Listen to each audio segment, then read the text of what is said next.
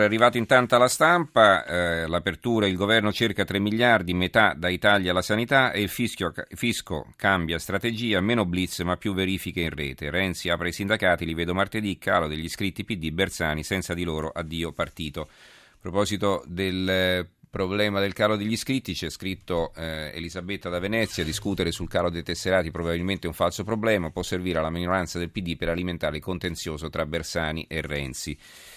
E ancora, orrore ISIS decapitato un altro ostaggio, il titolo di una fotonotizia a metà pagina della stampa, che di spalle invece affronta un altro argomento, stamina a rischio la sicurezza dei malati, gli esperti del Ministero Lorenzino, la partita finisce qui, basta con le sperimentazioni, ora bisogna bloccare l'infusione a Brescia, i giudici riflettano sulle loro ordinanze.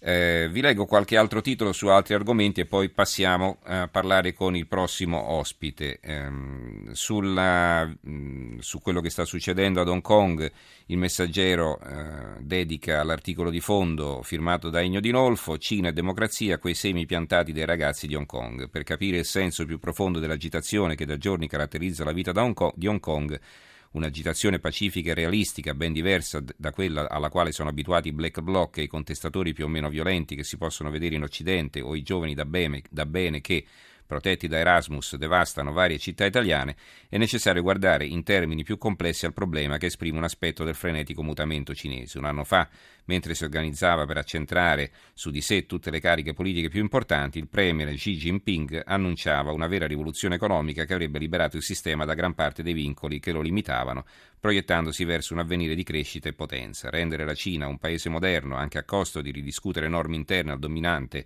e unico partito esistente, quello comunista cinese, significava eliminare i dissensi per mostrare i successi. Successi che ci sono stati, basti tenere presente che la possibilità di usare il renminbi, cioè la moneta cinese, per gli scambi, quantomeno in, nell'Asia orientale, è stata anticipata in questi giorni, ma per raggiungere questi risultati Xi deve avere alle spalle un paese pacifico in tutte le sue regioni, anche le più remote o le più irrequiete. Cioè qui praticamente Di Nolfo ci fa capire che questa protesta non sarà tollerata troppo a lungo e il messaggero parla ancora di nuovo eh, del caso dell'Opera di Roma, la svolta dell'opera zerata, stagione con più orchestre, viaggio tra i licenziati del Costanzi, nuovo inizio e lacrime di coccodrillo è l'inchiesta firmata da Mario Aiello.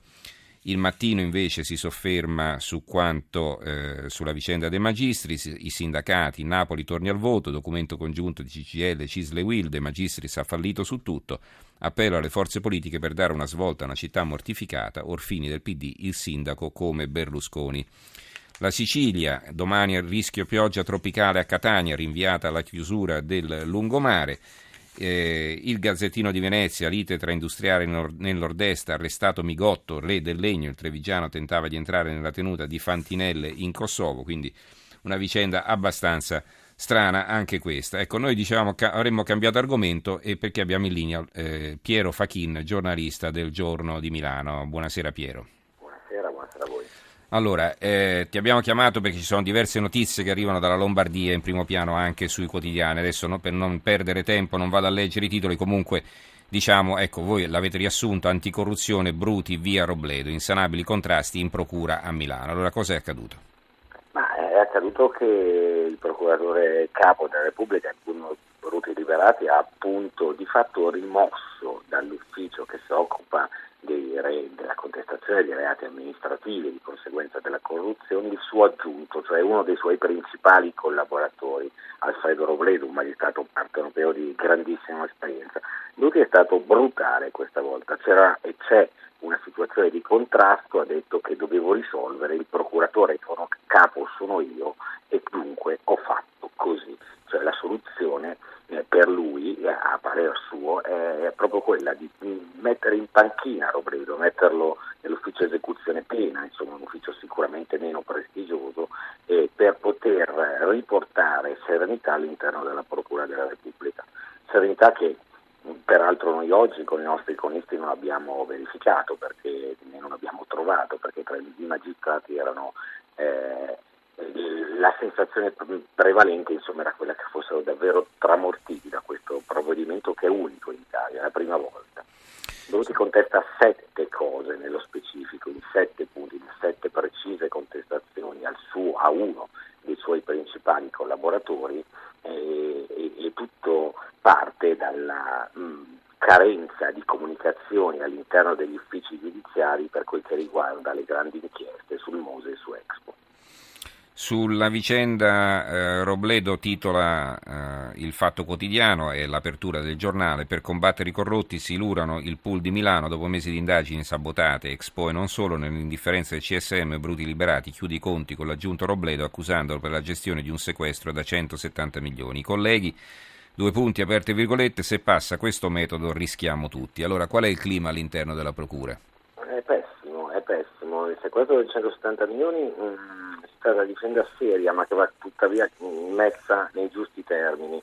Eh, Roberto ovviamente non è accusato di nulla se non di aver scelto eh, una banca piuttosto che un'altra dove depositare i 170 milioni di euro frutto di sequestri di diverse inchieste uh-huh. e eh, secondo il suo capo, secondo il procuratore capo della Repubblica, la scelta della banca non è stata adeguatamente motivata. Questa è una delle sette contestazioni appunto che gli vengono fatte, oltre a quella dell'assoluta carenza di comunicazione all'interno degli uffici della Procura stessa.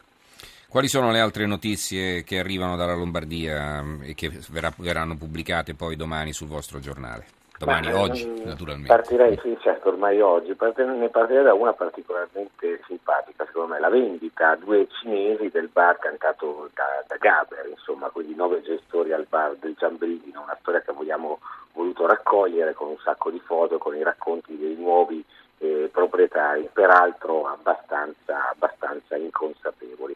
Ci siamo invece occupati di un'inchiesta molto più seria, un'inchiesta nostra questa, eh, che eh, peraltro dal Tribunale, proprio dal Tribunale, mh, mm, e che racconta come dopo anni di eh, silenzio, comunque di inerzia, ormai sono davvero parecchi processi eh, relativi alla questione amianto che stanno arrivando in tribunale, che stanno cominciando addirittura arrivando a sentenza. Sono sette in particolare, si tratta di 41 dirigenti di aziende anche importanti che sono stati rinviati a giudizio e si parla di 115 morti probabilmente causate dall'amianto. Uh-huh. Eh, questo è un argomento che c'è molto caro perché tocca diverse delle aree della Lombardia che copriamo con particolare interesse e quindi abbiamo voluto eh, raccontarlo con molti, a molta precisione e molti dettagli. E c'è anche De Benedetti coinvolto in una di queste inchieste. Eh... Sì, sì, sì, c'è mm. anche De Benedetti coinvolto in una di queste inchieste, ci sono grandi inchieste, insomma, pensiamo alla Rese mm. alla Fiat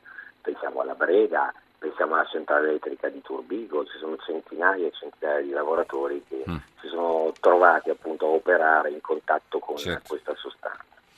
Bene, grazie allora a Piero Fachin, eh, giornalista, caporedattore della cronaca del giorno, grazie e buonanotte. E grazie a voi.